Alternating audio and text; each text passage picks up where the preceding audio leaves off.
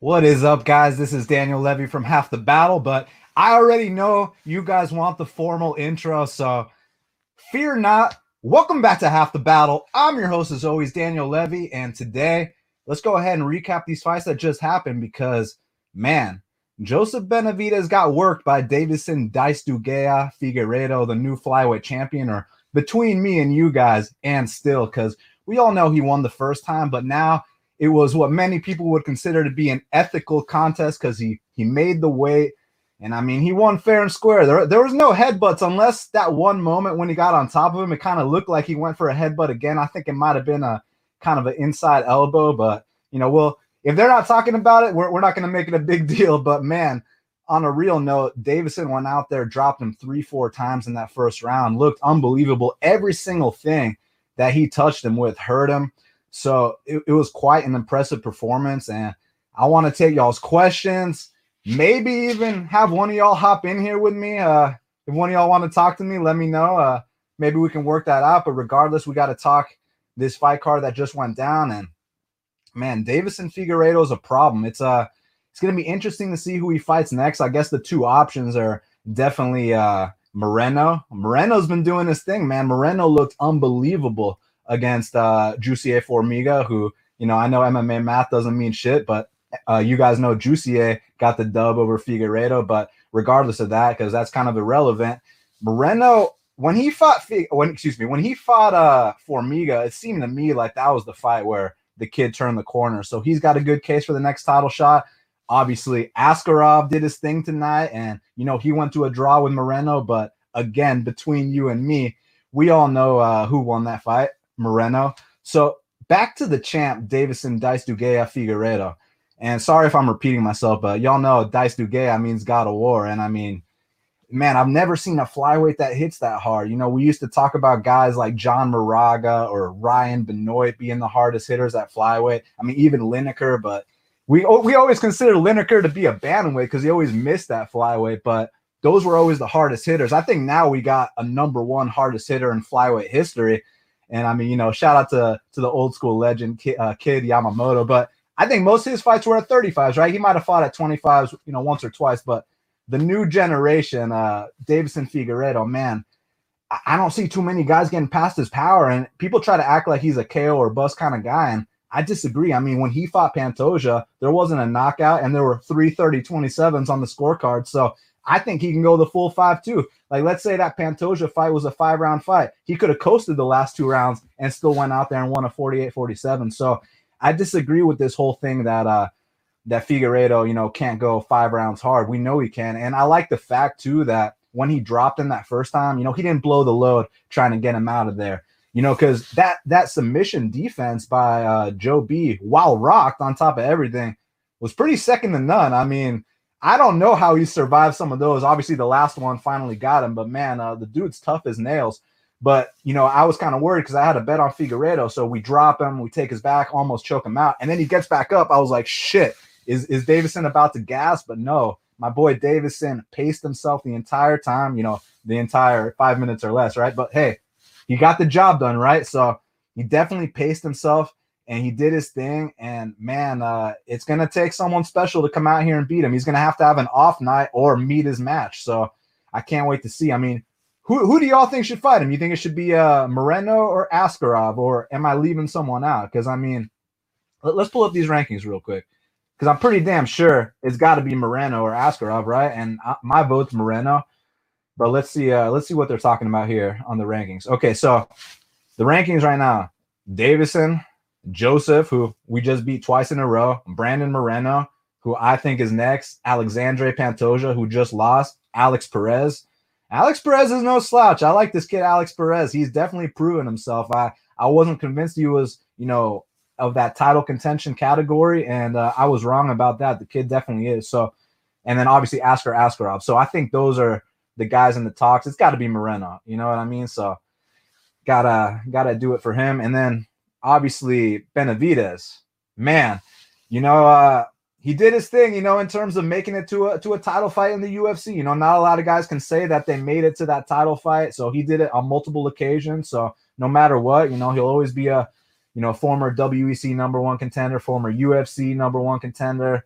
The, the guy's a badass. So I definitely got to tip my cap to him. Hopefully they, they let him come out here and, you know, get one nice little win to ride off into the sunset. I mean, who are we talking about? We got we got Matt Schnell. You know, that's a possibility. You could always do the rematch with Tim Elliott, even though, guys, for selfish reasons, I want to see uh, my boy Holly and Paiva get that Elliott fight. I mean, look, they're both coming off controversial unanimous decision wins. So let them go ahead and face off. Uh, And since everyone thinks my boy Paiva lost his fight, maybe I won't have to pay minus three hundred when he fights Tim Elliott, you know? So uh, I'm, I'm down to see something like that. But as far as Joseph Benavidez's retirement fight, tell me in the comments below who you want to see him fight. But, yeah, I'm thinking something like a Matt Schnell. Like, let's go ahead and guarantee him this win so he can go out there, you know, leave his gloves in the center of the octagon.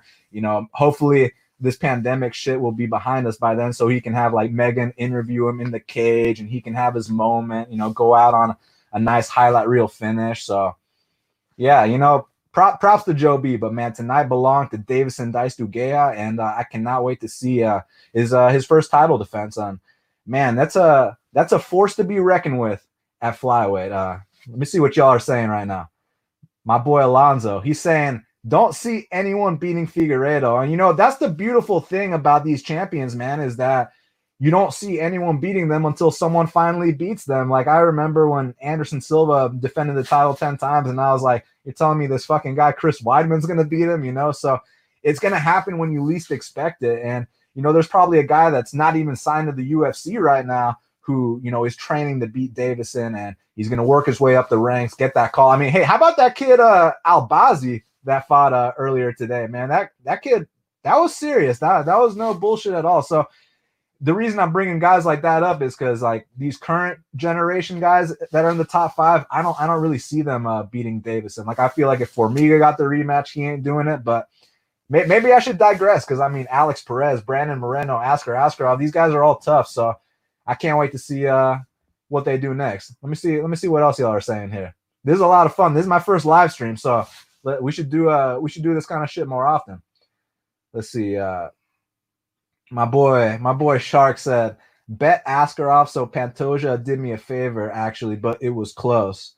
Yeah, it was close, but I felt like, you know, it might have been one one going into that third round, and, you know, Askarov kind of pushed on, on the gas slightly more than uh, than Pantoja did. Pantoja kind of showed that, man, I was actually surprised that he gassed out so hard. I mean, at the same time, Askarov was really pushing that pace, man. Like, Askarov survived the early submission attempts, and he kept going forward the entire time. So that was that was a badass.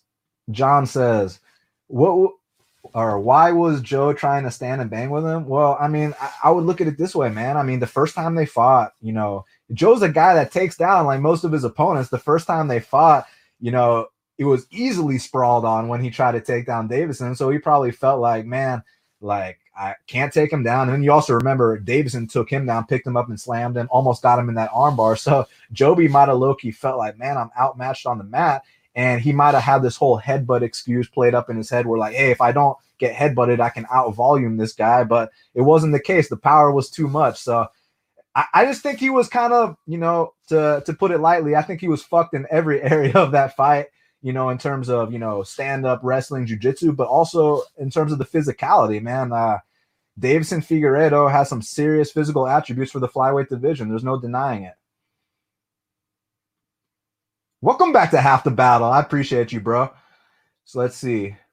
Jimmy the Drunk. Any idea what D J's contract with One looks like? I know it's looking fat as hell because, I mean, you know his uh, head coach, Matt Hume, is, uh, you know, you know he's got stakes in the company, right? So, of course, he's being, you know, taken care of. People are acting like his the trade, you know, with uh, D J and Ben Askren was one of the worst things the U F C ever did. That's complete bullshit. It's one of the best things the, U the U F C ever did. Not only that, it was beneficial for both parties because U F C, we got one of the best knockouts in U F C history when Jorge Masvidal ran across the cage and flying knee Benson or uh, Ben Askren's head into the fifth row.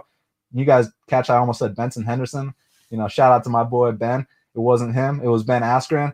But, uh, it was mutual because D J didn't want to be in the U F C anymore. You know, he kind of felt like not disrespected, but he kind of felt like, you know, he, he didn't really like the the way the, the sport's going in terms of the promotion and shit like that. And, you know, the hype uh, behind fights. And, you know, like, I, I'm not going to talk shit about my boy D J. He, he's a fucking amazing fighter. Even though they offered him T J Dillashaw, he said, no, I'd rather fight Ray Borg. Dana was like, you want Ray Borg? We'll give you Ray Borg. And then Henry, when he won the belt, he, he was down to fight T J right away. So you guys already know the deal. But look, D J's happy over there. He's getting paid right. How do we even get on this D J talk? So uh, let's see. Scott says, yo, I love the post-fight. Always looking for mo more post-fight talk live. Awesome, dude. I'll try to I'll try to come through for you. Samuel's agreeing it's got to be Moreno next for the title shot. I think uh, I think a lot of people agree. Frank says he'll murk Moreno. I'd like to see Figgy move to bantamweight and have a super fight with Yan. Holy shit, would that be a fight? I feel like in order to properly build up a fight like that, you got to just get uh, Davison a couple title defenses, man. You know, he's got to go out there, defend his title against Moreno, maybe defend it against Askarov, maybe Alex Perez, and then then we're looking at a dominant champion. And Yan's got some work to do in the bantamweight division too. You see these guys that are coming up. Aljamain Sterling's looking better than he ever has. Let me let me look at those rankings real quick because uh, there's a bunch of other guys there too. Um, I know Marlon Moraes uh, is ranked number one in the world. Aljamain Sterling, I think we all feel like he deserves the title shot. Uh, Cody Garbrandt's got a huge name. He's got two million followers on Instagram, so one win from him, he could be right up there. Corey Sandhagen, you know, once he gets back on track, there's so many guys. Pedro Munoz, obviously uh, Sean O'Malley and Cheeto got a big fight coming up. There's Marab. Like, there's so many guys at bantamweight. So, but yes, I do want to see that fight down the line between Yan and uh, and Davison Figueiredo. Let's see. Let's see what y'all, what else y'all are saying here. Oh wait, let's see what Intra said first. When will pe people realize Kelvin is overrated and has beat nobody but people outside their prime? Well, you spelled there wrong, but we're gonna get to that in a sec. We're we're talking about uh, we're talking about uh, my boy Davison Figueiredo. We gotta talk about the champ first, man. Then we'll get to, you know, the undercard fighters. So, hey, good shit, Evan. Two you Lipsky gave back two on Ibragimov, but got the three on the guy that beat Joseph Duffy, Joel Alvarez. I got to tell you, that's my biggest regret, not betting him. Kind of embarrassed about that, actually, but, you know, I'm not going to be the kind that, that, you know, cries about, oh, I passed on this. My leans went five and oh. Like, no one gives a fuck what your leans went, you know? All that matters is how your bets went, so you ain't going to hear that kind of talk from me, my man, but I got to give you props on the winning night. Rob Brown, my boy Rob Brown. Hey, y'all got to put some respect on my boy Rob Brown's name. He's always been a real dude to me, and you know I, I'm a good judge of character, so I fuck with Rob Brown. Alonzo says, flyweight is getting stacked. Dude, you couldn't have said it better, man. I mean, you got obviously the new champ, Davison Figueiredo. You guys, you got the guys I mentioned, Moreno, Askarov, Perez, but then you got these up-and-comers who you guys might be down on now, but I'm telling you, do not sleep on my boy Holly and Paiva. Like, you got to understand, the kid's only twenty-four years old. He flies to Abu Dhabi without his cornerman. He's in a foreign, he's in a foreign country. He had to get uh, Elizio Zaleski's uh, people to corner him to help him cut weight. So he was just in an uncomfortable environment, and he still pulls off the victory against a very, very experienced and tough opponent in Zhumagulov. Zhumagulov's a guy that already came into the U F C with wins over Ali Bagotinov, Tajir, and uh, Tyson Nam. So, I mean, that's that's pretty fucking experience for a newcomer. And my boy Paiva got the first and third. Live with it, you know? So let's see what else y'all are saying. My boy Cloud says, what's up, Dan? What's up, Cloud? How's it going, man? Moreno and Jared Brooks if the U F C goes and re-signs them. Now, why the hell would you move Jared Brooks up to the top of the line, man? I mean, you know, like, he, I mean, he couldn't get past Shorty Torres, so why are we talking uh, Moreno? I know, I know people think, oh, Jared Brooks got robbed against Davison. Guys, you know, Jonah Hill, cut, cut. No, he didn't. No, he fucking didn't. I mean, there was only one person landing damage in that fight. Yeah, you can pick a guy up and, you know, slam him a couple times, but if you don't do anything with it, he pops back up, and then he and then he's rocking you. I mean, come on now, my guy. Let's see what else y'all are saying here. This is a lot of fun, man. I like uh, putting your questions on the big screen and talking to y'all. This is fucking awesome. What my boy, what my boy uh, Shark hit. All right, so I think it's time to I think it's time to move on to this co-main event. So now we can pull up my dude's uh, question here. He was talking a little bit of shit about Kelvin. All right, so let's do this. So I got to admit, I had a bet on Kelvin tonight. And, yeah, obviously I was not expecting a, you know, first minute, second minute heel hook. You know, I, I if you watch Hermanson's entire career, I mean, you do see some first round subs. So if you just say, oh, you got a first round sub, what, you know, how is that a surprise? Look, that, that part is not a surprise. I was just thinking if he was to get a first round sub, you know, maybe take him down and, you know, smash him, which is a T K O, or, you know, maybe Kelvin shoots and, you know, then he gets that guillotine. But I wasn't thinking a guard sub, you know, and someone's going to be like, but a guillotine that's on your back. No, no, I'm talking about like when you're on your back and then you attack for a sub, which is what he did with the heel hook. I mean, did any of y'all see that shit coming? Hey, props to anyone that cashed on Hermanson, but like real talk, did any of y'all see a, a heel hook coming? That was, uh, I got to say that was quite impressive on, on Hermanson's part. I think a lot of people feel like it was a, uh, you know, maybe a fight I Q thing, but I don't, I, I don't know if I agree. Like, let, let's recap how the whole fight went. The fight starts and Kelvin walks him down, kind of pushes him into the fence, lands a couple shots, and then Hermanson went for the takedown. Kelvin reversed that and kind of turned it into, you know, a slam of his own. Then he's on top. And I think we were all kind of surprised that Kelvin got on top of Jack so early. You know, me having a bet on Kelvin, I was like, oh, perfect. We're going to break him right away. This is great. And, uh, you know, I was thinking maybe we can get off on some ground and pound of our own. But, man, when Kelvin was like, you know, th this guy this guy is no slouch on the ground. Maybe I should pop back up. It was at that moment that, you know, Jack uh, transitioned to that leg lock. So, man, hey, beautiful heel hook. I'm saying how about the the winner of uh, the winner of Till and, and Whitaker? That's what he asked for. But, look, okay, when will people realize Kelvin is overrated and has beat nobody but people outside their prime? I mean, let's let's examine if that's actually true. That might be true. Let's see. Let me see. Typing this shit in right now. All right. So he beat Jacare and Bisping. I mean, Vitor, Tim Kennedy, Johnny Hendricks, Nate Marquardt. I mean, I guess you're right. You know, it's just one of those things where, like, when you beat so many former champions, it ups your stock, and you do it in main events and, you know, things along those lines. Plus, he had the great fight with Izzy. So, you know, he won the Ultimate Fighter, beat Uriah Hall, who wasn't a, you know, past their prime guy, but maybe overrated. So may maybe you have a point, man. I don't want to admit it because I like the guy, you know. But, uh, I, I mean, I just don't think that we can say that he doesn't belong in the top fifteen. I, I don't think we can take it that far, but maybe we, maybe we can say that, you know, he's not he's not a future champion. You know, maybe I can agree with that. Um, but I, I still feel like uh, he's going to come out and fight hard, you know, regardless of, of who he fights. You know, it's unfortunate how this one went down. I agree, Jack. The dude is a beast. And, you know, I, I want to call some people out that, you know, I, I hate to be the, the Mister After the Fact guy and this and that, but, like, how are people watching that first fight between Davison and Joe B and then confidently, like, picking Joe B like it was a no-brainer? Like, all you got to do is make it five rounds and you win this fight. Like, you know, I I, uh, I don't know. Jack says, who wins out of Davison and Cejudo? What way? You thinking twenty-fives or thirty-fives, or should we just go ahead and, and answer both? Um, man, that is that is a fucking fight right there. Um, right now, you got to edge uh, Davison just because, you know, he's not talking retirement. He's thinking about, you know, starting his reign right now. So, you know, when you're talking about uh, when when you think you know when you think about retirement even at all, you know, guys with slightly more hunger are going to beat you, even if you're more skilled than them. I mean, look at uh, my boy Joel Alvarez. I mean, I think we all agree that, you know, Joseph Duffy might have more skills across the board, but uh, Joel simply wanted it more, and, and and you saw the results tonight. Shark says, I know we are never going to see it, but how would you line Fig versus D J? Damn, that is a good-ass fight. Um... That is a good-ass fight. I'm not sure, dude, because it's like, would I bet uh, Figueiredo at dog money? Yes, I would. Um, laying chalk against D J?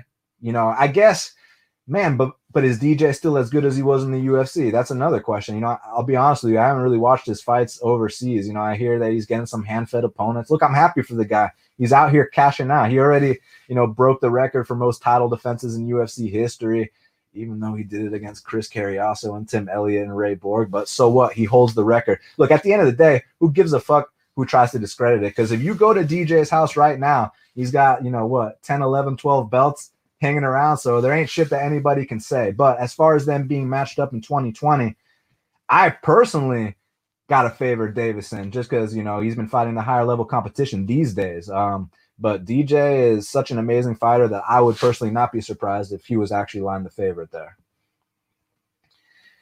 John Lee says he bet Askarov, Figueiredo, Sarukian, and Cater parlay. damn, man, I wish you let me know beforehand so I could have got in on that. But, hey, nice hit, my guy.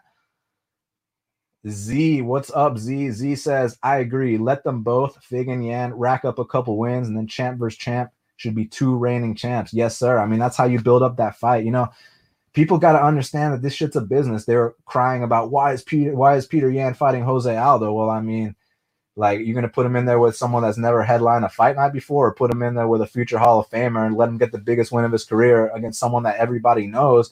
Now we're going to build up that Aljamain Sterling fight. So, yeah.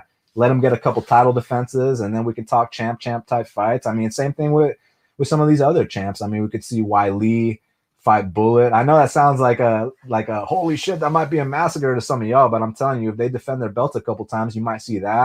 Let me see some of these other champs. You got Israel and Johnny Bones maybe down the line. Volkanovski, I could see him doing some shit, you know. He's been called out by the former flyweight, former bantamweight champ, so...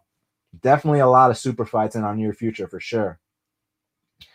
My boy Shark agrees with Z. It would be better if they both defend a few times. You see, my boy knows what he's talking about. Frank, did I overrate Montel or underrate Fiziev? Man, should we just go ahead and talk about the Montel Jackson fight, or, or should we wait? I, I guess we got to talk about it right now. So it's like we didn't overrate him. He just let us down type thing. You know, it was like, he has all the skills and all the physical capabilities to go out there and beat Brett Johns, but sometimes it's not the skill, and you know, sometimes it's not the physical capabilities, the talents, or the skill of the man. Sometimes it's the will of the man. And I gotta tip my cap to the pikey. Brett Johns simply wanted it more in the second and third rounds. Like, it was clear who the superior athlete is. You know, when they struck on the feet, I mean, look, Montel comes out there, takes him down right away. On the feet, he drops him. You saw the crazy shit he was doing with his length by trapping those wrists. You see the talent. And then after that first round, he just stops fighting. So you can't take anything away from Brett Johns. The guy willed himself to victory. I mean, he found the one spot he could exploit, and he took it, you know, full on. So all the credit in the world goes to Brett Johns on that. Now, as far as Montel, I mean, again, it's it's not that we overrated his skills. It's that he didn't perform. So I hope that, you know, he can get whatever the deal is together and come back there and show the potential that he's got. Because, I mean, don't wouldn't you all agree that he's better than he showed in that second and third round? Or or do you all actually think that, nah, man, you're, you're overrating this guy. Maybe he is a, a fraud. But I just don't think so. I think he's supremely talented. Just like it seemed like he didn't give a fuck whether he won or he lost out there after that first round. So I, I don't really know. It was kind of a bizarre performance in my eyes. But again, all the credit to Brett Johns. You know, he dug deep and, you know, got knocked down bad in that first round, got taken down right away, and still had the wherewithal to go out there and win the second and third. So can't take any credit away from him. My man, what's up, bro? Quincy, I took Alvarez. Nice. What odds we talking? Uh, I know I saw a plus three oh five on the board. Uh, definitely going to wake up in the morning pissed off that I didn't take that. So, you know, Quincy, good shit, bro. John says, remember Cody said he was dropping to twenty-five after his fight with Rafael? Listen, I saw them trying to campaign for that fight. And listen, Cody definitely had a spectacular comeback. I'll, I'll give him that, but not only would the weight cut be something, but Davison's power on that chin after the weight cut would be something else. So, uh, yeah, I, I don't, I don't think so, man. But hey, if they want to do that big money fight, let's see it. You know, I'm down, but I think let's go ahead and give Moreno his title shot. You know, I think he earned it. Rafael looked fantastic. I'm sure you're talking about Rafael Fiziev. I, I learned it's not Fiziev, it's Fiziev. So, hey, Fiziev did his thing. We'll talk about him in a sec. I think we got to talk about uh. Or is he up next? Was he the featured bout? I think you might be on to something, my friend. Yes. So the fight of the night, the featured bout. I mean, should, should we talk about Hermanson and Gastelum a little more? Or you all get the point. Look, Hermanson should fight Whitaker and Till, and and Kelvin. We got to go back to the drawing board. But, okay, Fiziev and Diakasi. Physique, or Fiziev, man, that fucking body kick. You, y'all heard the sound of that body kick? I mean, that shit sounded like Chipper Jones hitting a fucking home run down at Turner Field back in the day. That was uh, that was some shit. Like, you cringe when you hear the sound of that. And then the Matrix uh, head movement to those head kicks.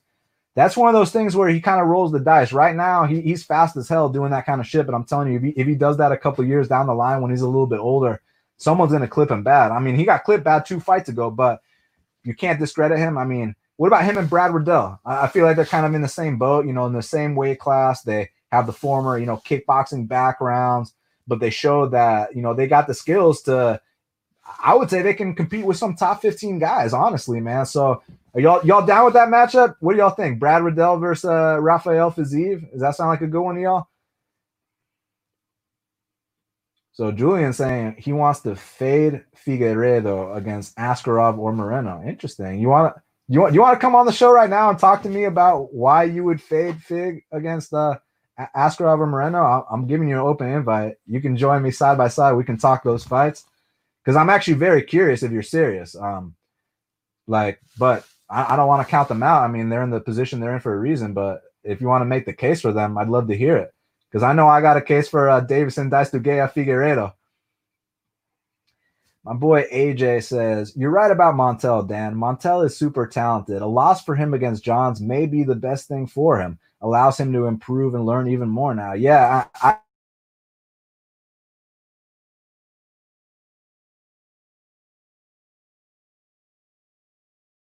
But uh, hey, am, am I am I roboting, guys? Because I just saw the shit, you know, spin a little bit. Hey, tell me in the comments right now if I'm freezing up or if y'all still hear me good, because I don't want this stream fucked up for y'all. You know, you know I gotta take care of y'all. But back to my boy A J's question. Um, you know, you make a good point, and I hope that's the case, man. I really, really hope that that's the case because, you know, you only want to see a guy with that kind of, you know, athletic capabilities. Uh. Just improve and evolve every single time. You see the flashes of brilliance every single time he's out, even in the two losses. It's just you want to see a little more consistency. And, man, you know, maybe this was a good learning lesson for him. Maybe maybe after the three wins he was feeling invincible. He felt like he patched up that hole. And, you know, maybe he got a little cocky, you know. So I, I, uh, I hope you're right about that, man. Where's Shaq? Hey, shout out to my boy Shaq. Uh, you know, he's in Georgia too, man. You know, he's doing his thing. That's my boy, Shaq. Name a more dominant. You meant dominant with a with two N's. Title fight. Other than a flash K O. And shout out to my boy Z. You know, this dude makes those badass thumbnails for our YouTube videos, so you got to give him a shout out. Best Call of Duty player I've ever seen. Former U S Army vet. I mean, bro, you're my guy, Z. Name a more dominant title fight other than a flash K O. Okay, so obviously you said to not name uh, not name Conor versus Aldo. Okay, I got you. I won't do that. Um, you know, uh, what about uh, what about R D A versus Pettis? What about Kamaru Usman versus Woodley? Those are some pretty fucking dominant title fights, weren't they? And and it was the challenger that went out there and won as an underdog uh, both times. So. Those are the two that, that come up to my head right now. Um, what about Davison both times, even though he missed weight the first time? You know, my boy Davison's been doing his thing. Let's call him Davey. Davey, God of War. So, yeah, I would go with uh, Usman and R D A off the top of my head. I mean, I'm sure there's more. There's tons of more. You know what? Oh, I got one for you. What about uh, Joanna Jędrzejczyk versus Carla Esparza? Was that was that dominant enough for your standards? You know what I mean? That was a, that was a pillar-to-post ass-whooping. Uh, let's see. Oh, you said I did the robot, and now I'm good? Good. Cool. Oh, yeah. Hey, great example. Jones versus Shogun, or as we like to say in Brazil, Mauricio Shogun. And by the way, Shogun's fighting next week. And if any of y'all want to run the numbers for me, because you already know how I feel about rematches. I usually take the guy that won, you know, the first time, as I did in um, this fight tonight with Figueiredo. Um, there was another one. Fuck, I can't even remember. Dude, we see so many fucking fights that, like, I don't even remember, like, the fights. Uh, what was the the other rematch that happened recently? I know I took uh, Andrade and, and lost a split on that, but there was another uh, rematch that – oh, yeah, Volkan and Max. Uh, thank you, judges. I really appreciate it. Even though I feel like if you start watching that fight in round three instead of watching the first two, because the first two are clear as day, Max, but the last three, it's like Max got up to such a lead that he was like, I'm going to come out here and coast the last three rounds. And with those judges – you do not want to do that. I, I, he learned the hard way, but he will be back for sure. Maybe, maybe him and Cater. What about him and Cater? John's grappling is a problem. Yeah. I mean, you know, I think more so than his grappling, I think it's just like the mindset, the willingness to go forward the entire time. You know, when both guys are tired and this guy, you know, he was determined to get that win tonight by any means necessary. So The kid uh, definitely has top fifteen written all over him. A plus two sixty-five on Joel El Fenomeno Alvarez. Good job, buddy. Okay, so I did do the robot. It wasn't just me. That's good to know. That's good to know. But I'm back now. Oh, yeah, that's a that's a good example. So speaking of B J Penn, you know, B J Penn versus Joe Stevenson, uh, that was a dominant title fight. What about B J Penn versus Diego Sanchez? That was an ass whooping. B J Penn versus Kenny Florian and, and B J Penn versus uh, Sean Shirk were also ass whoopings, but those were more kind of like, you know, systematic, slow cooking type ass whoopings, whereas the the Stevenson fights and the Diego Sanchez fights were, you know, pillar to post, blood everywhere, uh, destructions. Yeah, that was definitely a dismantling. Uh, I'll give you that. You know, I wish they ran it the first time. It's funny. Um, so I had tickets uh, to go to Vegas at the Mandalay Bay to see uh, G S P versus Nick Diaz and Carlos Condit versus B J Penn. And then back then, Nick Diaz, he didn't show up to his press conference, so they scrapped the fight, and I already got tickets to the motherfucker. I was like, dude, I'm trying to see Nick Diaz because I believe it was supposed to be Nick Diaz's U F C debut against uh, G S P at the time because, you know, he was the Strikeforce champion. He had that great fight with Paul Daly. By the way, y'all noobs got to fucking watch Nick Diaz versus Paul Daly, one of the best one-round fights in U F C history. I know you got five minutes or less to go watch that fight once we get off this stream. Nick Diaz versus Paul Daly, unbelievable. So after his Strikeforce run, you know, he was the, the hottest welterweight outside of the U F C. So he gets that U F C call, and they're going to book him champion versus champion against G S P. It's going to be one of the biggest welterweight title fights in U F C history. And then on the co-main event, B J Penn versus Carlos Condit, who at the time were, you know, fucking heroes. So I'm like, I'm all in. I get my tickets. And then then Nick doesn't show up to the press conference. They scrap the G S P fight. And then, um, you know, so I'm thinking, you know, Carlos versus B J. And then Carlos pulls. And then they end up doing B J versus, versus Nick Diaz, which was a great fight, but that was like the only good fight on the card. So I was kind of pissed off. But man, um, back back to back to what we were talking about. I don't know how I got off on that rant. He says, "You see, Clay Collard is doing his thing in the Top Rank uh, boxing this year, Dan." Dude, I have seen that. He's been out here. Hey, you know, it's funny. Um, long ass time ago, so I went to see uh, Weidman versus Silva the first time in Vegas when uh, when Weidman knocked him out. It was it was a shocker, by the way. The whole place went silent when that happened. No one could believe it. But on the flight home, I actually sat next to Clay Collard's coach before he was uh, you know, in the U F C. So I, you know, we were talking. He was telling me like, I got this guy who, you know, is a future champion and this and that. And and he told me like, dude, check out his fight with Justin Buckles. It was amazing. Um, but anyways, he ended up getting signed to the U F C. Only went like one and three, but was like exciting every single time. You know, had a great fight with Max Holloway, with Alex White, and, and some other guys, Gabriel Benitez. But when he got cut, he he went back to boxing, and now he's, you know, on live television doing his thing. So shout out to shout out to Clay Collard. Jimmy says Mauricio Shogun is minus two hundred. Oh yeah, oh yeah. Hey, back to the point I was making. Thank you very much. I'm getting off track. So y'all know how I feel about these rematches and how I usually take the guy that won the first time. But I need someone to run the numbers for me on trilogies. Like, how does the person doing the third fight, you know, compare to the first two? Because that I don't have the data on. I got the data on the first and the second. But when it comes to the third, you know, I'm not really sure. You know, I mean, obviously I'm going to put the work in between now and then and find out. But if one of y'all want to run those numbers and let me know, you know, the history of trilogies, I would love to know. So, Jimmy, thank you very much for reminding me about that. And I just saw a comment from my boy Z that I wanted to pull up. Oh, yeah, here we go. Yeah, and he spelled dominant right. No shade. Hey, T J versus Barao one is a dominant title win. Yes, it is. That cannot be disputed.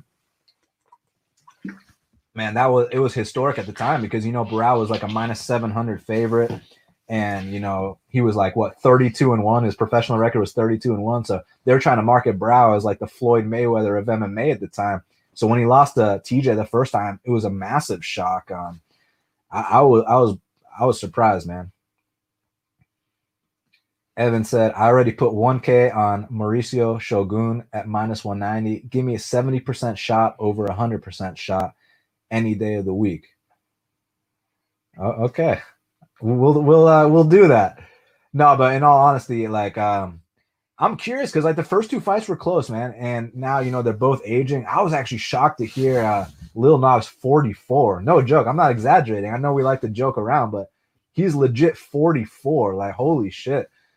And, uh, you know, if I if you would have told me that uh, Mauricio Shogun's going a, a draw with Paul Craig a couple years back, I would have said you're out your fucking mind. So it's gonna be really interesting to see uh, what happens. 'Cause I remember the last time they fought, didn't uh, didn't my boy uh, Nogueira have Shogun doing the chicken dance at one point, and actually Shogun had a uh, resort to the takedowns to get that dub, if I remember correctly. So man, cannot wait. Joby has had five rematches, and they've all gone the same way as the first. Yeah, you know, uh, it's it's one of those things, man. You know, you know how it goes. The the Kenny Florian effect. No, no shade at all. Uh, I mean, they can still say they have the number one next to their name. They just didn't have the belt. But you know, a lot of fighters will retire and never get a title shot. So, got to give them credit at least for for that. O'Malley Cheeto prediction. Ooh, I, I actually have a prediction. I have a very strong opinion on that fight. Um, you know, I got to save it, but I will say this. This is not Teryon Ware. This is not Eddie Wineland. This is not Andre Sukumtut. And this is not the other guy he fought, um, Jose Teco. So that's, that's, that's all I got to say about that. John says, would you rather see Zombie versus Ortega or Zombie versus Cater?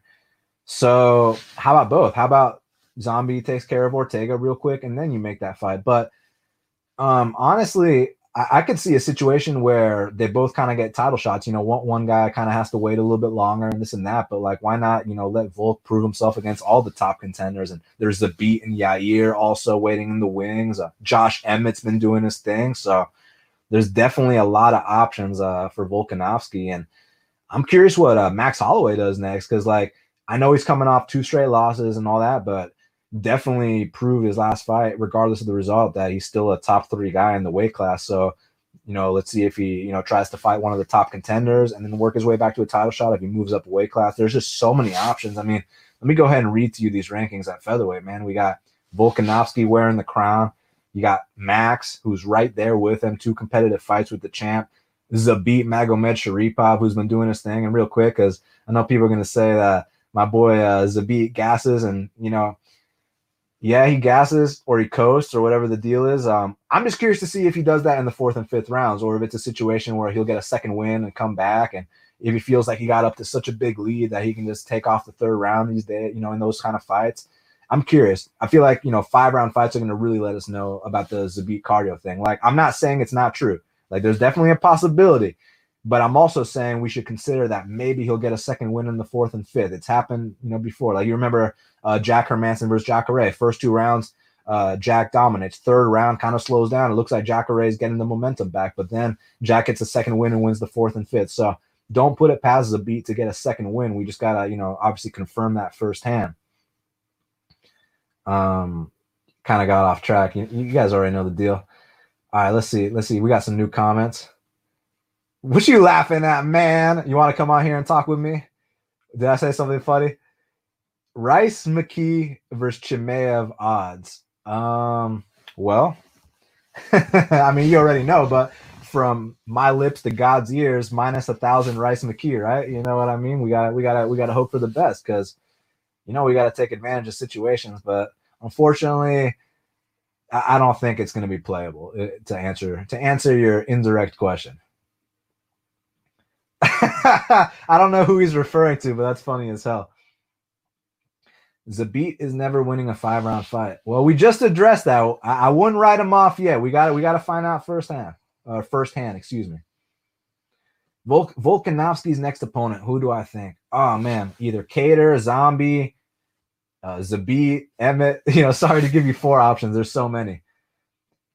In my opinion, O'Malley would punk Cheeto Vera, even though I respect Cheeto. Song Yedong has already uh, been proven as a fraud. Um, well, when you say punk Cheeto Vera, like what exactly do you mean? Because like, you know, the guy's from Ecuador and moved to the United States to chase the American dream. And it's one of the hardest workers. And when you talk about punking someone, this guy went to Brazil, fought John Lineker, won the third round, you know, on two of the scorecards. So I, I don't really know if anyone's coming out here and punking uh, Marlon Cheeto Vera. Now, could he knock him out? Potentially. I mean, you know, uh, Sean O'Malley is definitely very, very accurate. He's precise for the weight class, but punk him out. Like Cheeto, Cheeto doesn't strike me as the kind of guy to get punked out. So I respectfully disagree, Eric. Cater would be a popular underdog versus Volkanovski, true or false? Well, I mean, I think it's a situation where you see uh, dog odds on either of those guys, and, you know, people are going to be taking the shots because those, those both those guys are the kind of fighters you want to back, you know, period. They're winners. They go out there. They're, they're going to fight for your money.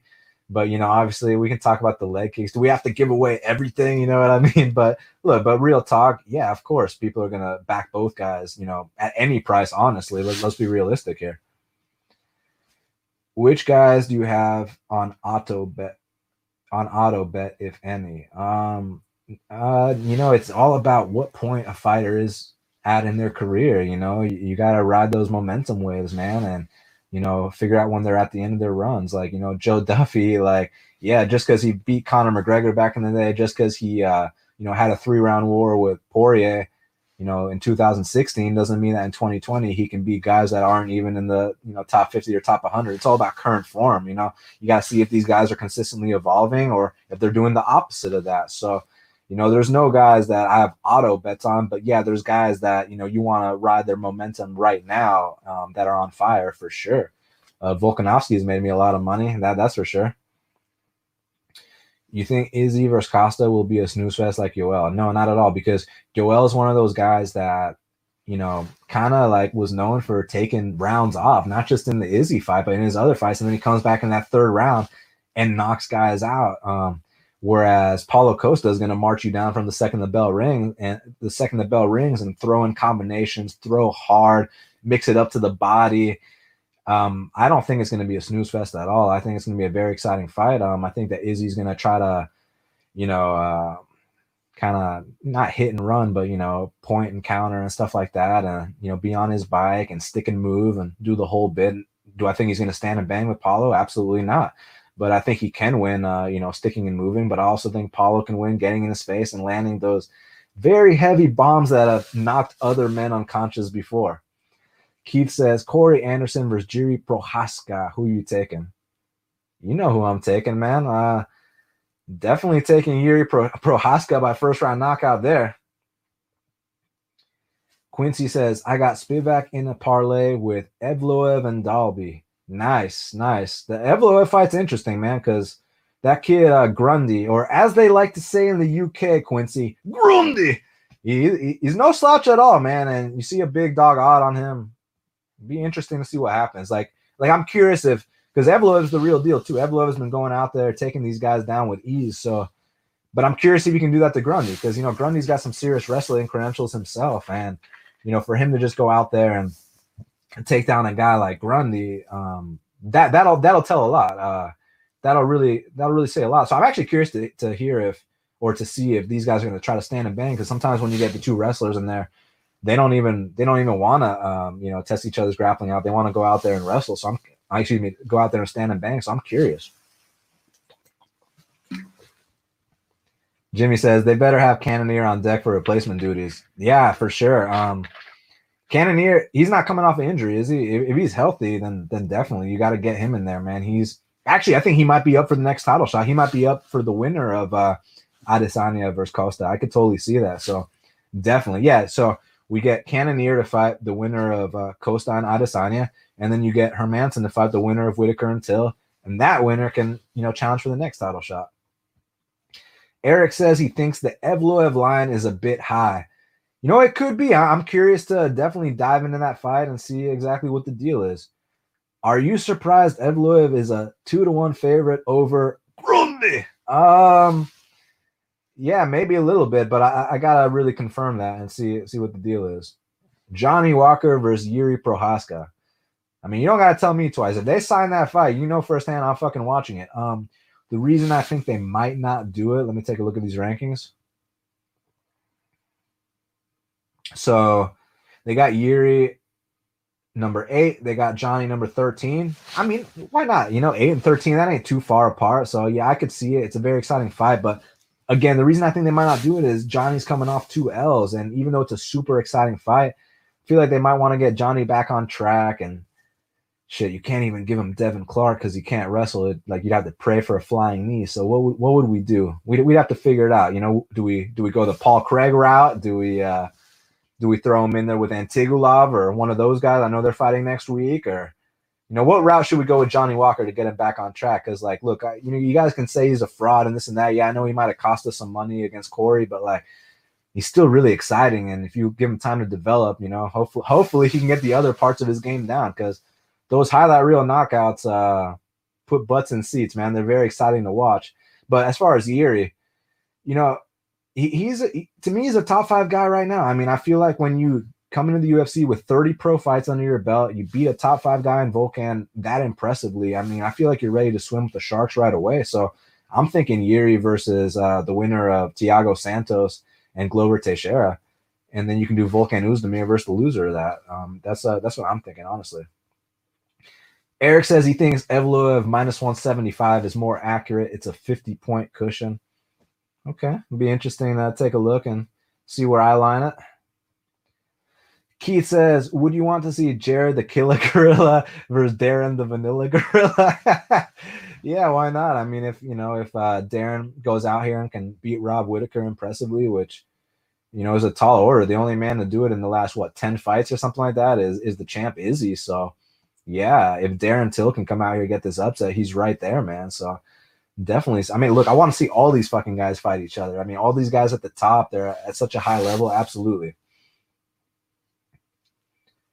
All right, so I feel like we gotta we gotta get back to recapping this card a little bit. So, what about, what about the Queen of Violence? What what about uh, Arian Lipsky? Man, that knee bar that that was a thing of beauty. And she goes out there, drops her opponent right away. It was a body shot, and it almost seemed like she was about to, you know, not get caught, but it seemed like Luana Carolina went for a bit of a um, calf slicer attempt. And man, that that's one way to uh, counter a, a calf slicer, right? Went out there and got that knee bar. Really good job by Lipsky, and now I feel like she's got a little bit of confidence. You know, two wins in a row in the U F C, and because like you, you got to think about this, like because I know she came to the U F C with a ton of hype. You know, the Queen of Violence, this and that, and they rushed her to you know fight Joanne Calderwood, who Joanne Calderwood's ranked number three in the world right now, right? So when you're you know when you're fighting these people on the regional scene, I know K S W is a good league and all that, but you're fighting these people outside the U F C, and then you come in there and they're like, hey, here's the number three girl on planet Earth. I understand why, why you know, she had such a lackluster performance. She's not, she's not ready to compete at that level yet. But now that they're going out her, giving her the appropriate fight, she can build up her confidence, work on her skill set, slowly work her way up. She can be in some exciting fights for sure. Um, you know, what about like her and Priscilla Cachoeira? Like, is that not an exciting fight? You know, do, do stuff like that with Lipsky for now. Romando Dolidze, man, uh, that that was a that was quite the knockout. I'm very impressed with the Georgian. Not Georgia, where I'm from, but still, he's a Georgian. I'm a Georgian, so I'm gonna I'm gonna give him a shout out. Uh, he did his thing, and the Georgians have been doing their thing. You saw Joe Jua go out there and uh, get that sub. Marab Dvalishvili, arguably undefeated in the U F C. I mean, no, he's not because Ricky Simon. Well, should should we talk about that? Should we go on another tangent? Third round, Marab actually knocked himself out with a takedown attempt, head first into the mat, and then got choked out too. So he's not undefeated, but I thought he beat Frankie Saenz personally. But regardless, back on track. The Georgians, man, they've been doing their thing. Joe Jua, she dropped the weight class, all of a sudden gets a first round finish in the U F C. Marab, takedown machine. And tonight, Dolidze went out there and knocked out Ibragimov. Ibragimov actually tried to um, pace himself a little bit. And I felt like it kind of like backfired a little bit. Like, he's got to find that middle ground, man. Like, because in that first fight with Daewon Jung, it's like, it's like, okay, Cotties, okay, Cotties, calm down, you know, like, like stop, man. Like, but then in this fight, he didn't throw at all. So he's got to find that middle ground. Hopefully they give him one, one last chance. So Grant Dawson, man, that, that was dominant. Grant Dawson went out there, did his thing, and uh, he he dominated him pillar to post. I, I saw a lot of people talking about how Nad Nirmani was live, and you know, I've always thought he was a tough guy, but man, he looked outgunned in every area of this fight.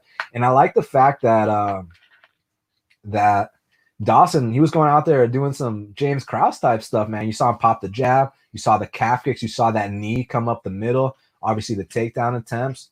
That's the best performance of Grant Dawson's career. So, man, it'll be interesting to see who he fights next. Uh, he definitely showed up tonight.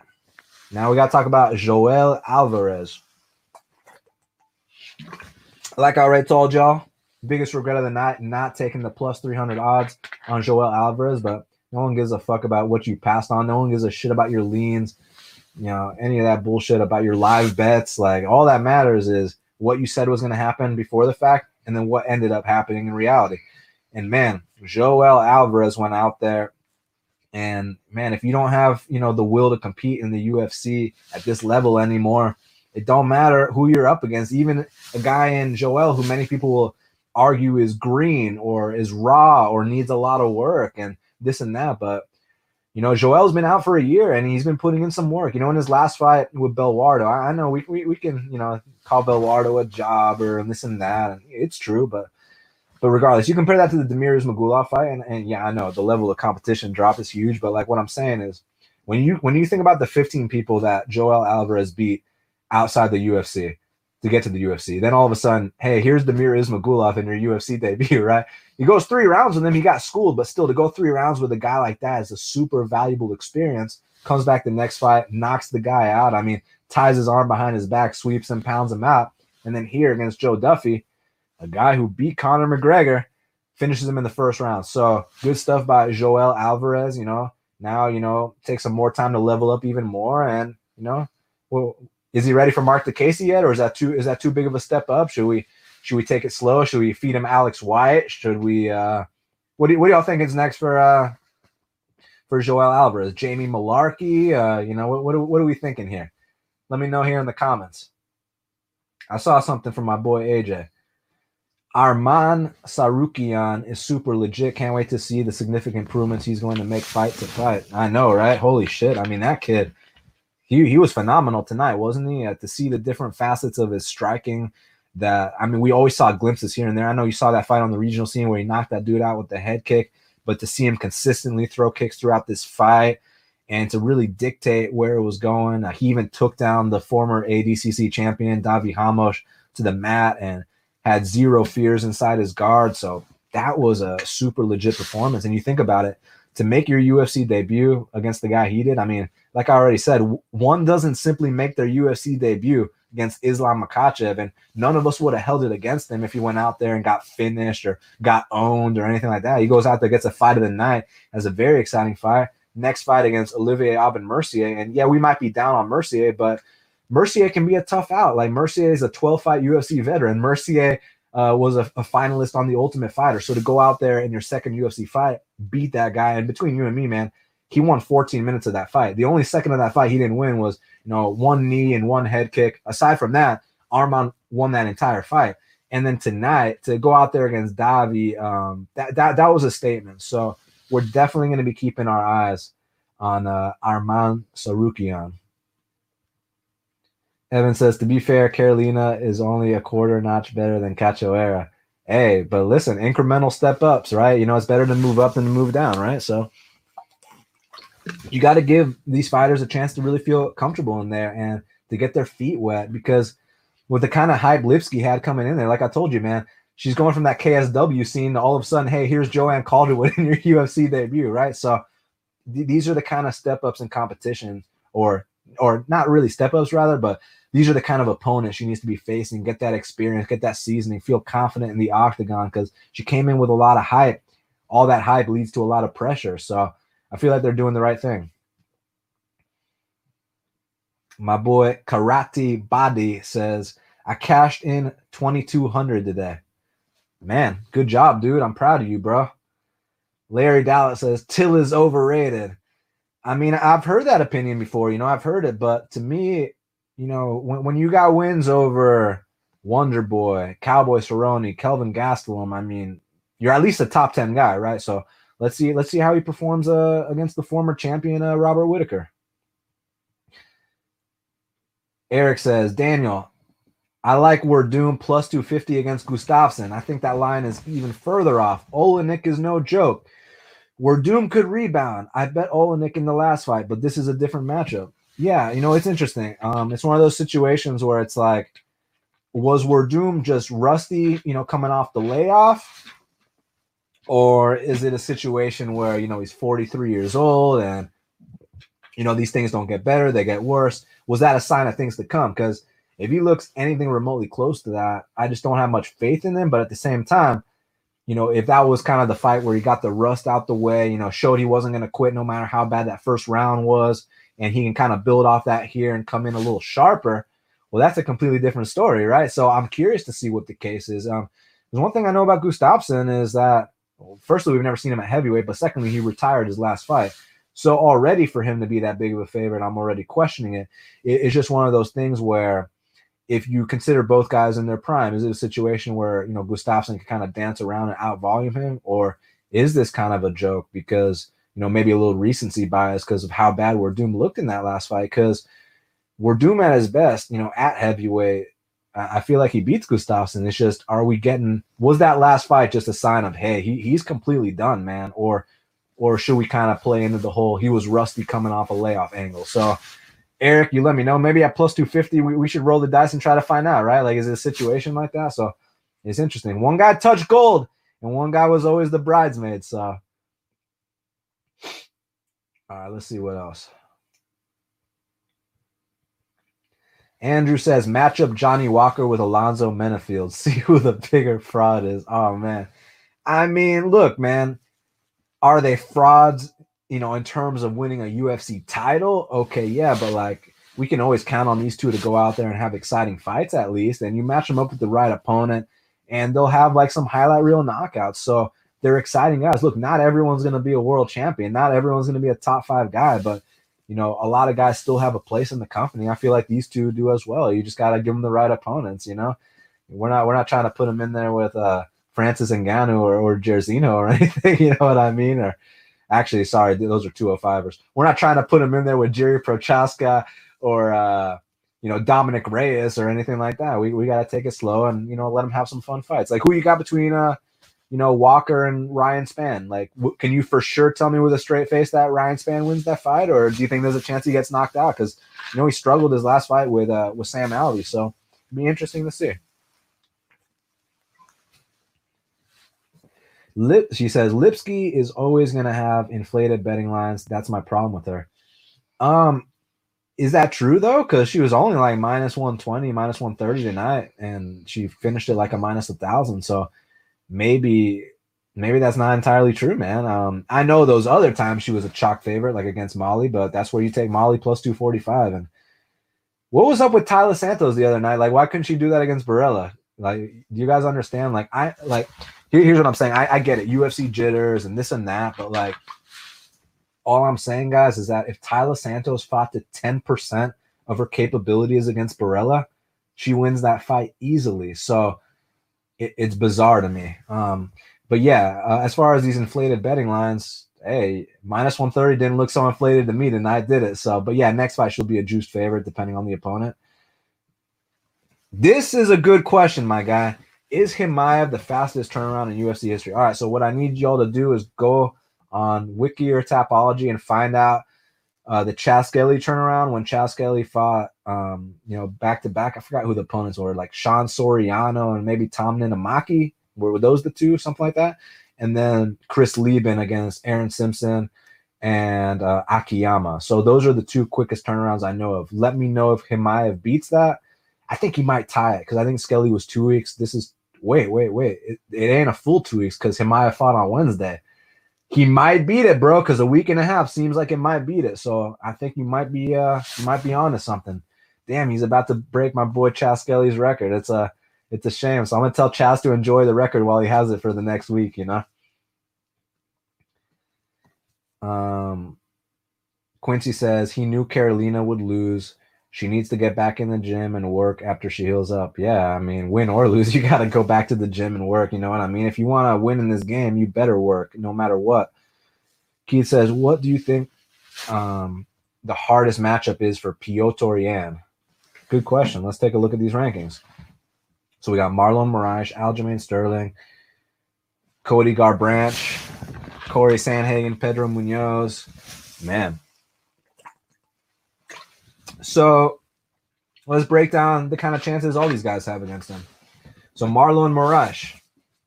Basically, I think Marlon Moraes has to knock him out with a head kick or something like that early because I think the longer that fight goes, Piotr's pace His pressure is too much for, for Marlon Moraes. So I would say Marlon Moraes has to catch him with something early. Aljamain Sterling.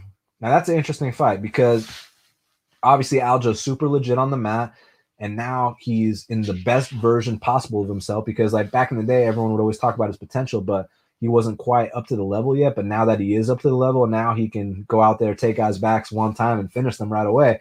And his stand-up's gotten a lot better too. He's got unbelievable output. Um, I do think that Piotr is the tougher guy. I think if it goes to deep waters and both guys are tired, that Piotr can push more, but it's just about can he get to that point, you know, without getting submitted. So I definitely think that Aljamain Sterling is a legit test. Cody Garbrandt. Um, Cody might be a little faster, but I, I just feel like when Piotr touches his chin, you guys already know the deal. Corey Sandhagen.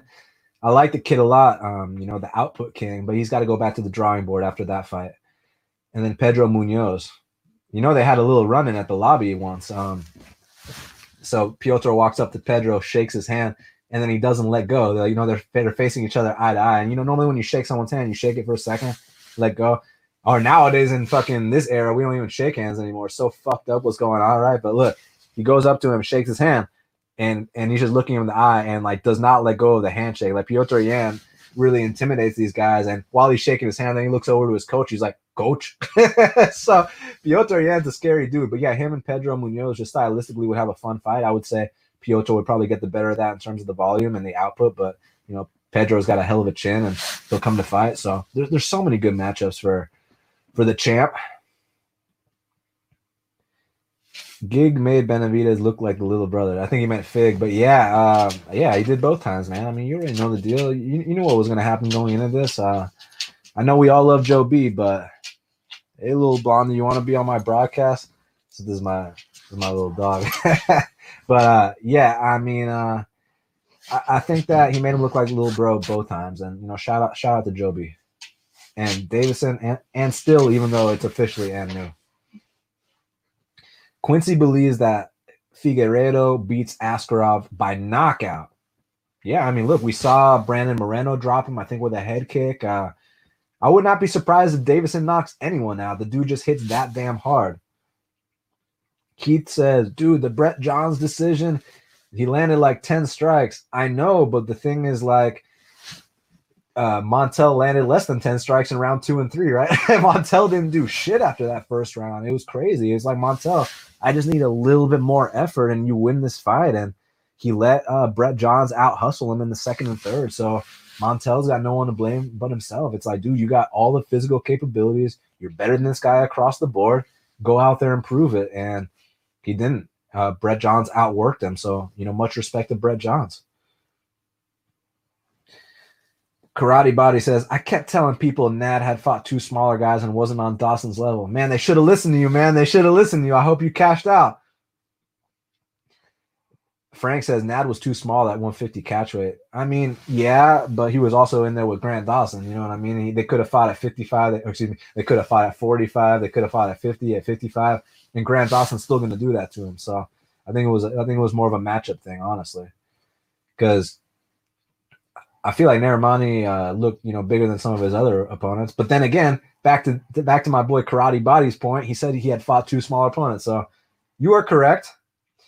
Figueiredo has hands. Does he? He's got jiu-jitsu. He's got nice wrestling defense. Dude, dude's the fucking champ. He, he's the complete package. Why did we mess up the Stamen fight? I thought for sure he was going to win. Lost lots of money. I sent him a D M and he responded that he lost seventy-five K. Now I feel like an ass. Yeah, I mean, that was the absolute worst Stamen's ever looked. And it wasn't even that Jimmy Rivera looked that great. It was honestly Stamen. Like, from going from your best performance to your worst performance, I know, you know, different opponent and this and that, but, man, that was the worst Stamen's ever looked. Uh, so, yeah, I, I agree with you. And, yeah, I feel for him, you know, seventy-five K swing, because I'm guessing that's what his, uh, you know, win bonus would have been. Yeah, it sucks, man. Um, props to Jimmy on the dub, though, you know, coming off a year layoff. Uh, a lot of people counting him out, and he went out there and won clearly, in my opinion. Marab versus Yan. Uh, so... I like that fight, but I don't feel like Mar- Marab's quite ready for that yet, you know? Um, and honestly, I think Yan actually has some very underrated wrestling. You just haven't really seen much of it, but dude can wrestle. Dude uh, can wrestle for real, and, you know, he trains at a gym uh, over in Thailand where You know, they got some serious world-class wrestlers to work with every single day. So I think a lot of people are going to be surprised about what he does. Um, but Marab, he's got a good fight coming up, doesn't he? Um, I don't even remember what it is. Uh, let me let me see. Or one of y'all let me know in the comments. But doesn't Marab, didn't he just get booked for something? Or am I imagining that? Um, y'all let me know. Uh, I think Menafield was only taken out one or two times. Yeah, I know. It's just like similar thing to Montel Jackson. He stopped throwing after the first round. So, yeah, you know, they, they got to work on those things, man. Where is all the American talent? Almost all the champs are foreigners. Let's let's find out if that's really true. All right. Well, firstly, the pound-for-pound king, John Jones, is American.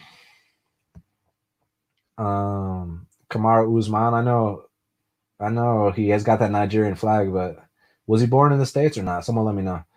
But yeah, it appears as though the oh Stipe Miocic, good old good old American there. So look, the the baddest man on planet Earth is American, and the uh, pound for pound best fighter on planet Earth is American. But look, shout out to shout out to all the other champions. You know, it just shows that all this talent is developing in these foreign countries, man, and it's a beautiful thing to see how you know worldwide this sport is. I, I mean, I remember back in the day where, you know, the best fighters in the world were either from America, Brazil, or Russia. And it was just those three places, and no one gave a fuck about any other place, right?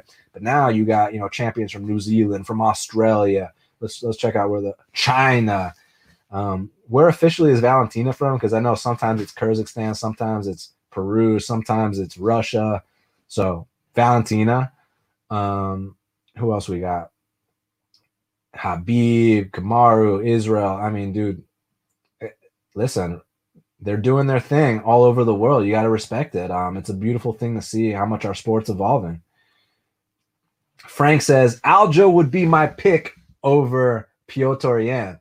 You think he would outvolume him on the feet, or you think he would like take his back and, and choke him out? It'd be interesting to find out. Oh, okay. Someone let me know what the matchup was. Okay, so I'm not tripping. Dodson versus Marab.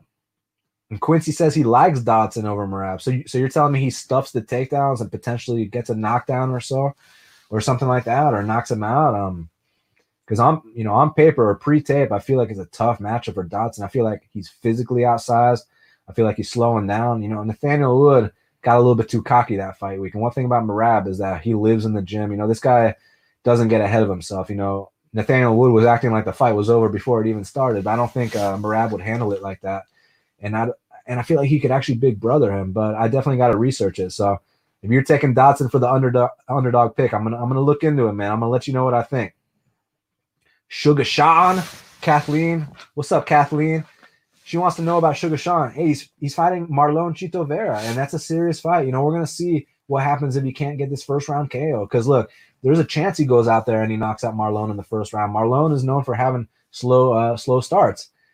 The thing is, Marlon's also known for having fast finishes, and Sean O'Malley actually slows down as fights progress, as we've seen the two times he went the, uh, the distance, and in the past, if you go back and watch his history. So I'm very intrigued to see what happens if Sean O'Malley can't get that first-round knockout on Marlon Chito Vera.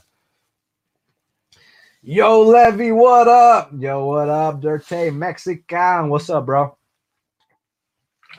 I appreciate you. Rivera is no joke. Yeah, I mean, especially you bang with that guy in the pocket. Uh, he's no joke at all. There's, there's no doubt about that. Figueiredo versus Yan would be sick. I agree. I agree. Oh, man, you hating on my boy Shaq. Why? He said, Michael said, why you let Shaq ramble off in fight previews? So am I supposed to, like, tell him to, like, no, don't tell me your opinion, even though in this show you're supposed to tell us your opinion?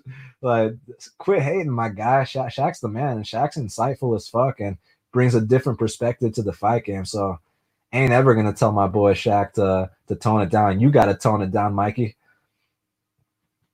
Edmund says, or excuse me, Z says, Edmund secures a belt early twenty twenty-one. You heard it here first. Oh, hey, I like where your head's at. That kid's no slouch at all. Um, It's just now it's like one of these situations where we got to test, we got to test them. You know what I mean? Because he handled these guys accordingly, and I like the fact that he's kind of going the Israel Adesanya route in terms of, like, he's fighting the exact same opponents, you know, uh, Brad Tavares, Derek Brunson. So it's perfect the way they're building up Edmund, and he's just a kid. Let me let me look up how old he is, man.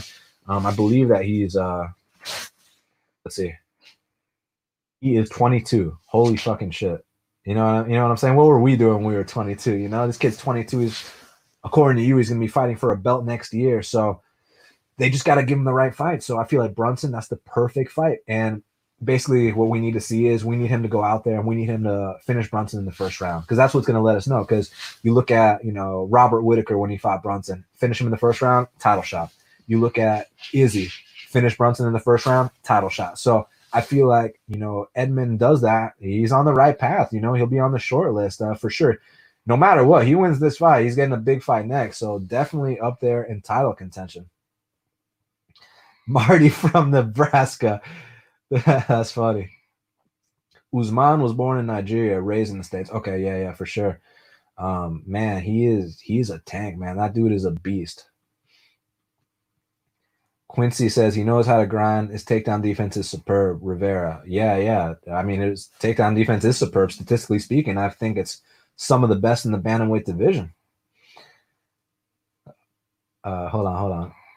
Shaq knows a lot. He's a great co-host. I know, right, man? Sha- Shaq's awesome. Um, hold on. Someone asked me about how we met. Let me let me find that question real quick. How did you and Shaq meet? So this is really funny, actually. So um, we'd always like followed each other on Twitter and stuff, and like you know we comment on each other's shit and this and that. And then one day I saw him like talking about like Go Hawks, I think, or Go Falcons. You know, go some you know A T L team and. I mean, come on, you know, A T L for life, right? We represent Atlanta Braves, baby. So I was like, I, I messaged him. I was like, you from A T L? And he's like, yes, sir, I am. So I was like, we should catch a fight sometime. And, you know, we hung out and got along right away. We were boys right away. And then, you know, we just kept hanging out ever since. And then, you know, I'd have him on the podcast here and there, you know, always liked his insight. And then, you know, I had a different co-host uh, at one point. And then when things didn't work out with that guy, I was like, I felt like, you know, Shaq was ready to step up and fill the shoes. So I was like, you want to be my new co-host? He said yes. And, you know, the rest is history. Tigerman fifty-seven says, Jiří Procházka, or Procházka, excuse me, versus Romando Dolidze is a fight to be made. Yeah, I agree. It's just that Roman needs to work his way up. Because, I mean, we're talking about Procházka, who would just be the number five guy on planet Earth in Volkan Oezdemir. And then Roman, you, yeah, great win, no doubt about it. But you beat, you know, an oh and two guy who is now oh and three. So Roman's got to work his way up. But, yeah, they both keep winning. We could definitely see that fight down the line. So Eric's correcting us. He was born in Auchi, Nigeria. Awesome, man. Yeah. Kamaru, the Nigerian Nightmare Usman. He, he's a serious champion. M M A K O says, first time seeing you do a recap. Let's go. Let's fucking go, bro. I'm loving it, man. This is fun. We're going over an hour, taking all your questions. I still I still want to have one of y'all side by side with me, talking to me. You know what I mean? Asking me some questions. Uh, if any of y'all want to step up, you let me know. Uh, might do a little, you know, brief, like, you know, interview first to, to make sure everything's all good. No, but let me know if one of y'all want to come on here and talk to me. But uh, Marab is D K Gold. I'll never fail. Okay, I'm glad you brought this up. You know who else is D K Gold that is so underrated? Because, like, a lot of the top D K players hate on this guy for some reason. But uh, Davison Figueiredo, let's talk about this. I, I sent a tweet out about it. Let me see what my tweet said real quick. Um, So, basically, my tweet said, one hundred thirty-three DraftKings points for Figueiredo tonight. Davison has scored over one hundred DraftKings points on four separate occasions and ninety points or more on three other occasions. The guy's a slate breaker. So, and for some reason, a lot of the top DraftKings guys don't like him because they value like volume guys over power guys, which is cool and all. But in this weight class, his power is so impactful that you have to value Davison. And the numbers speak for themselves in terms of how he scores on DraftKings. So uh, Davison Figueiredo is DraftKings gold. But yeah, for sure, uh, for sure Marab is too. M M A K O said, broke a ten-fight losing streak on DraftKings with a seven hundred dollars profit. Always appreciate the podcast. I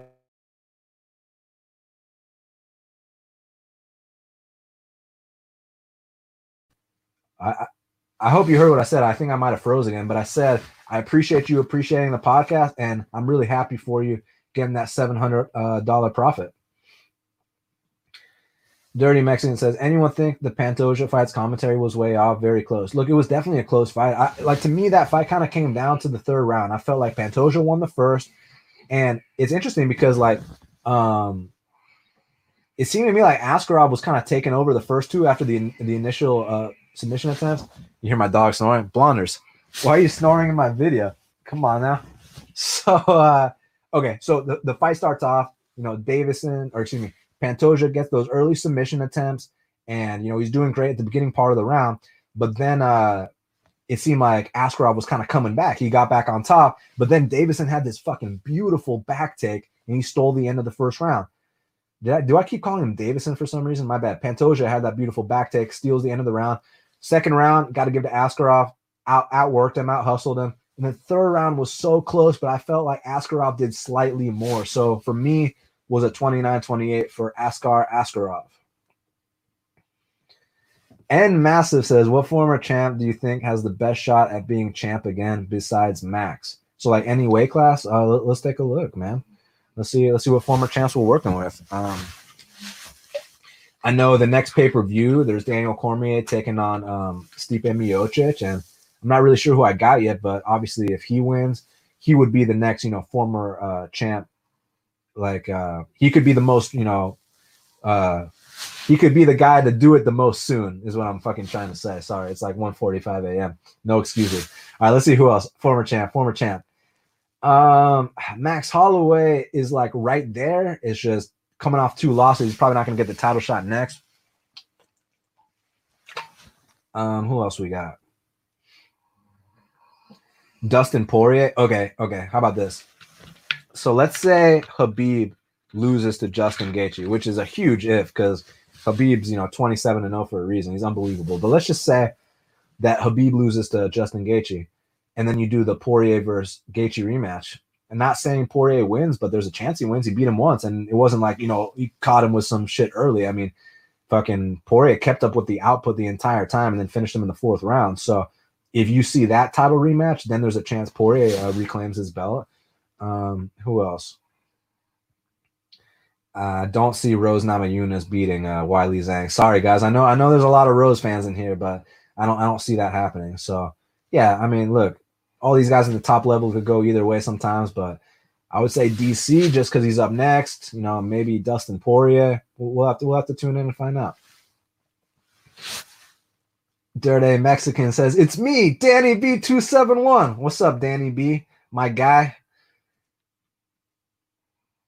It, oh, I, f- I feel like I already uh, read that. Yeah, I agree, man. Shaq's the man. Jack Scott says, who do you think would win a straight kickboxing match, Khalil Roundtree or John Jones? John Jones. John Jones. Because, like, it becomes a battle of wills, and John Jones is so much tougher. I mean, yeah, Khalil could, you know, maybe land a fight-ending blow early, but, you know, that fight goes three, five rounds. You know, I, I got John Jones, you know, and, and obviously I got him in any kind of martial arts matchup with Khalil. Y'all got a lot of questions. I like it, man.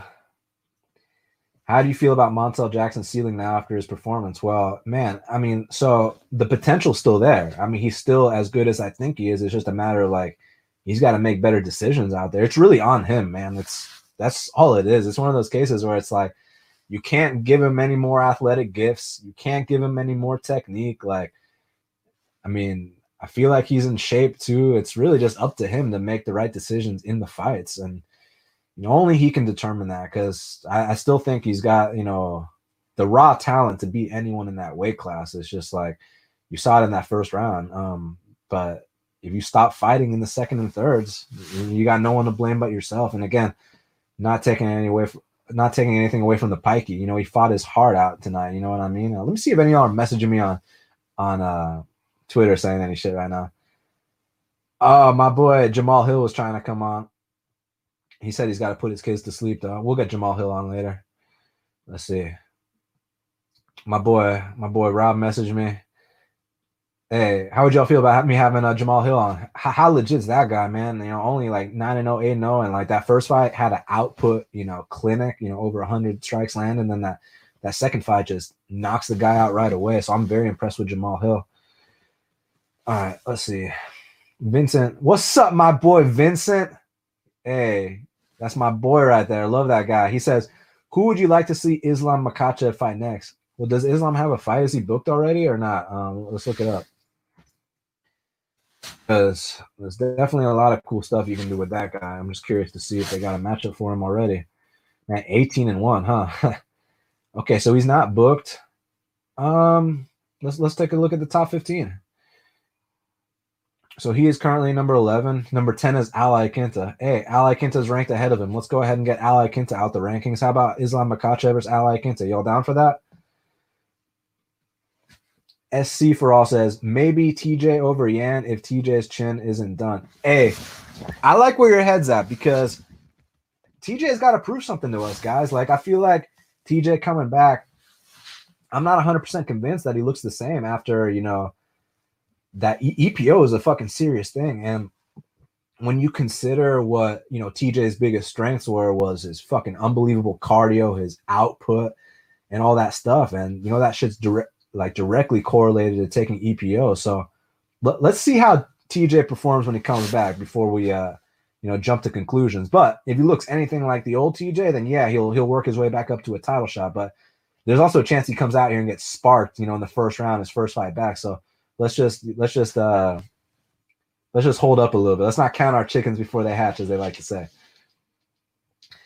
M M A K O says he loves to hear the phrase uh, "Habib loses to Justin Gaethje." Yeah, well, it'll be interesting, man. You know, you don't just go twenty-seven and oh, and you know, obviously Justin Gaethje, one of the hardest hitters, and he's got the D one wrestling, so the wrestling exchanges are going to tell us a lot in that fight. But like, I feel like Habib's stand-up is really underrated. You know, in that Ali Akinta fight, he felt so unthreatened by Ali Akinta that he's literally, he's literally out there, you know, putting on a jab clinic against the guy. So I feel like it's – and he knocked down Conor McGregor. So I feel like uh, Habib's stand-up is really underrated. Um, let me see. Someone asked me about Jamal Hill is gifted. Yeah, he's fucking awesome.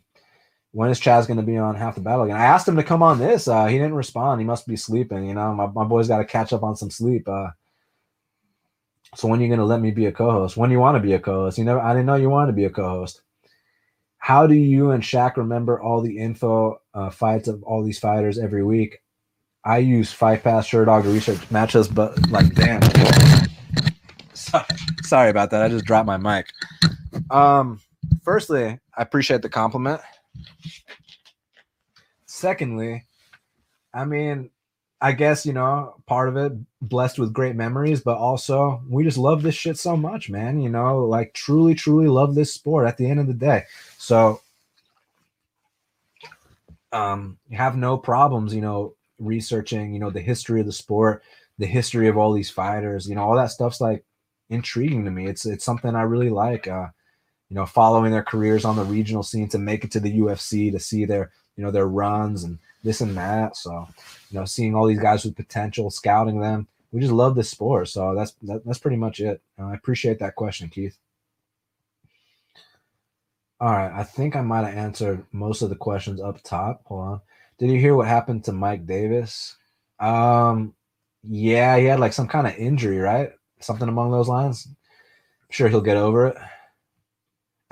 Met at the weed house. Don't lie. Hey, don't don't don't put us on blast now, man. M M A K O says that Dolidze knee K O was wild. Look forward to whatever's next for him. Yeah, yeah, for sure. And I feel like, you know, why not just like build him up and, you know, take, you know, let him fight like Paul Craig or Antigulov. You know, let him fight one of those guys, man. And let him let how about let him tee off on Tyson Pedro real quick. You guys remember that guy Tyson Pedro? Let let him do some shit like that. Or you want to throw Saperbeg Safarov in there with him? You know, I don't care. So something like that. Just, you know, he's only like what, seven and zero now. So he had a great win over Ibragimov, no doubt about it. But you know, we got we gotta we gotta take the right incremental step ups in competition. We can't just, you know, rush him in there. All right, let's see, let's see what else y'all got for me. This is this is this is fun. That back take so fucking slick. I'm, I know he's talking about Pantoja. That Pantoja back take was so fucking slick. Definitely was. You got that U F C four pre-order yet? Nah, I don't. I played the, the beta for like a second. I mean, I barely have time to play any video games, but I need I need to see this roster, man. They, they gotta they gotta sell me on this roster because like the last game didn't even have like Volkanovski or Wiley Zhang, you know. So, um, and like is missing like Vicente Luque and like Bilal Muhammad and all, all these fighters. So as long as the roster is on point, then then then I'm good to go. So let's let's wait for the roster reveal real quick. Jamahal Hill on Half the Battle. Shit, I know he's fucking awesome. How do you know all these fighters personally? Well, I mean, I obviously here on the regional scene, I do commentary for the N F C, so I'm just really involved, or really involved in the fight community. And you know, before this fucking pandemic shit, I was also you know training all the time in jiu-jitsu with all these guys, and um, they they just see that you know I'm really passionate about this sport, and you know I do sponsor you know seven pro and, and uh, amateur athletes, and always trying to give back to the community however I can. So I'm just in the fight game, balls deep. You know that's pretty much how it is. Hugo says, what do you think of Himaev quick turnaround versus McKee? I like it. I like it a lot. Only thing I'm worried about, or not worried, only thing I'm curious about is, you know, him dropping to one seventy. Um, may, maybe it's an easy cut. Maybe it's not even a big deal. But, you know, he just fought at eighty-fives versus Phillips. You know, is he going to look fine at seventy? I know some of his past fights were at seventy, so he's going to look fine. It's just, you know, a week cutting the weight. Like, how heavy is he? And, you know, all that shit. I mean, we know at least he's got to cut fifteen pounds. You know, is it maybe a little more than that? So, yeah, I'm curious, but yeah, obviously, you know, in the skill department, he's got this guy outclassed. I mean, McKee's a guy that fucking went to draw with uh, Richie Smolan. And if you don't know who Richie Smolan is, that's the guy that got leg locked by uh, Luis Pena, by Violent Bob Ross in his U F C debut.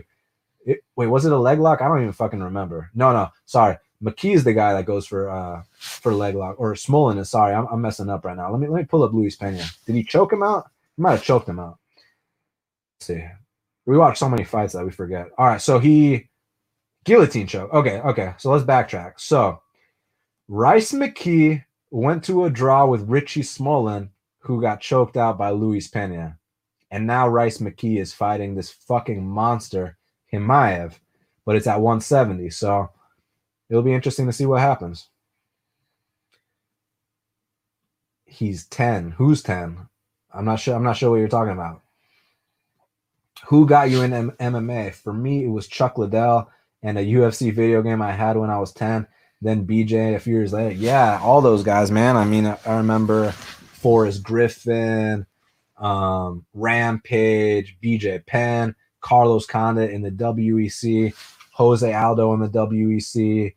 Um, yeah, all those guys. Like, I think I became a hardcore fan around, like, you know, the Rampage, Chuck, Forrest Griffin, around, around that era. Um, U F C eighty-eight, when Rashad Evans fought Chuck Liddell in Atlanta, Georgia at Phillips Arena, that was the first pay-per-view where, like, you know, before that I'd watch pay-per-views, you know, here and there, and I always found the sport super intriguing, but it was that that event where I watched every single event, you know, after that consistently. I did go back and learn the history of the sport, though, and watch all the previous events, but I'm saying U F C eighty-eight and on, I haven't missed a pay-per-view.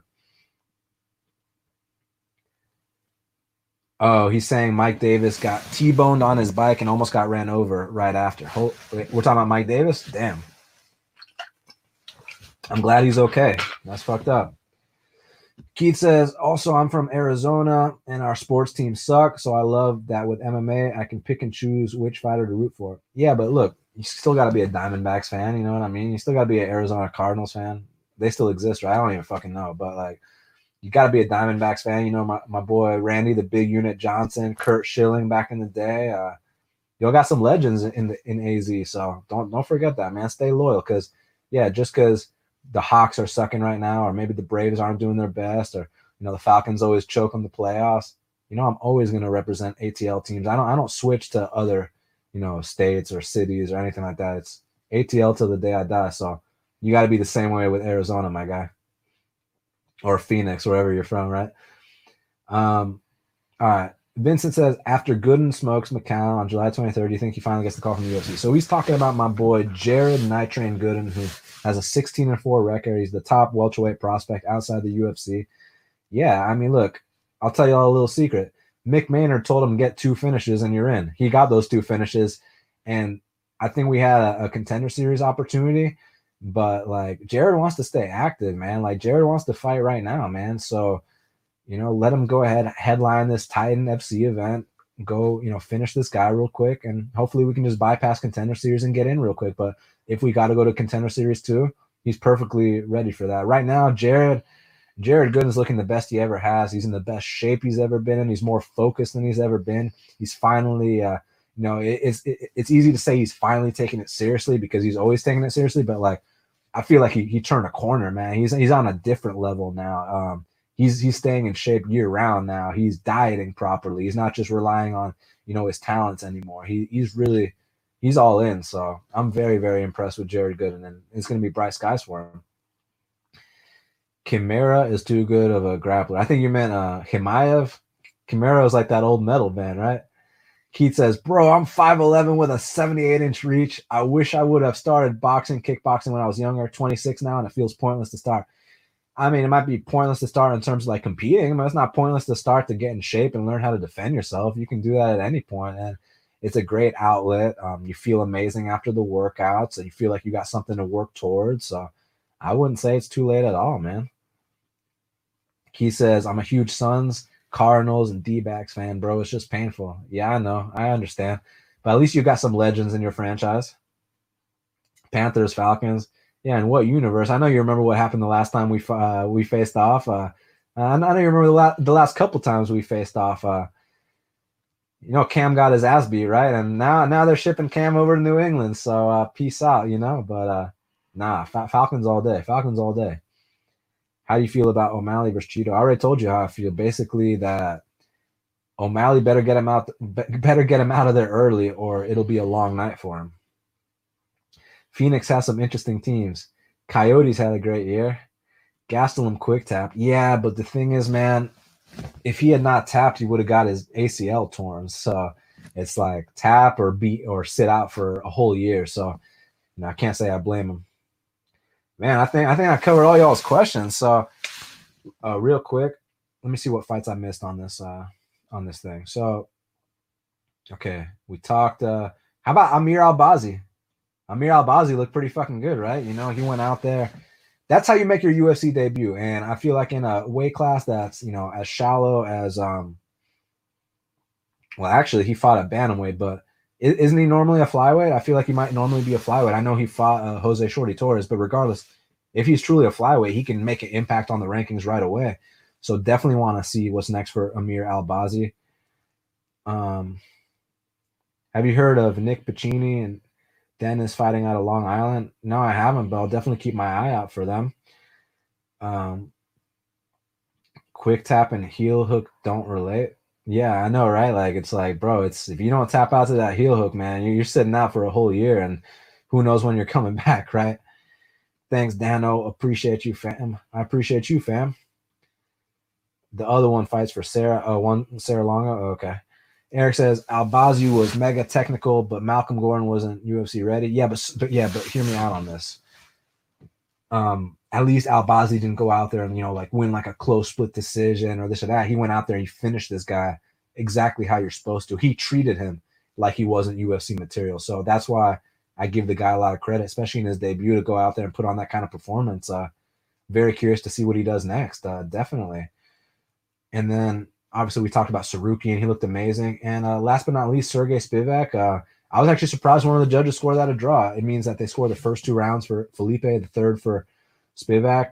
I, I kind of disagree. I, I thought Spivak kind of won every round, but it was what it does. We'll uh, we'll have to see what he does next, but definitely maturing a bit. But guys, thank you so very very much for joining me on this very special, uh, I guess, fan Q and A, fight recap, whatever the case may be. It's been a lot of fun. My first live stream.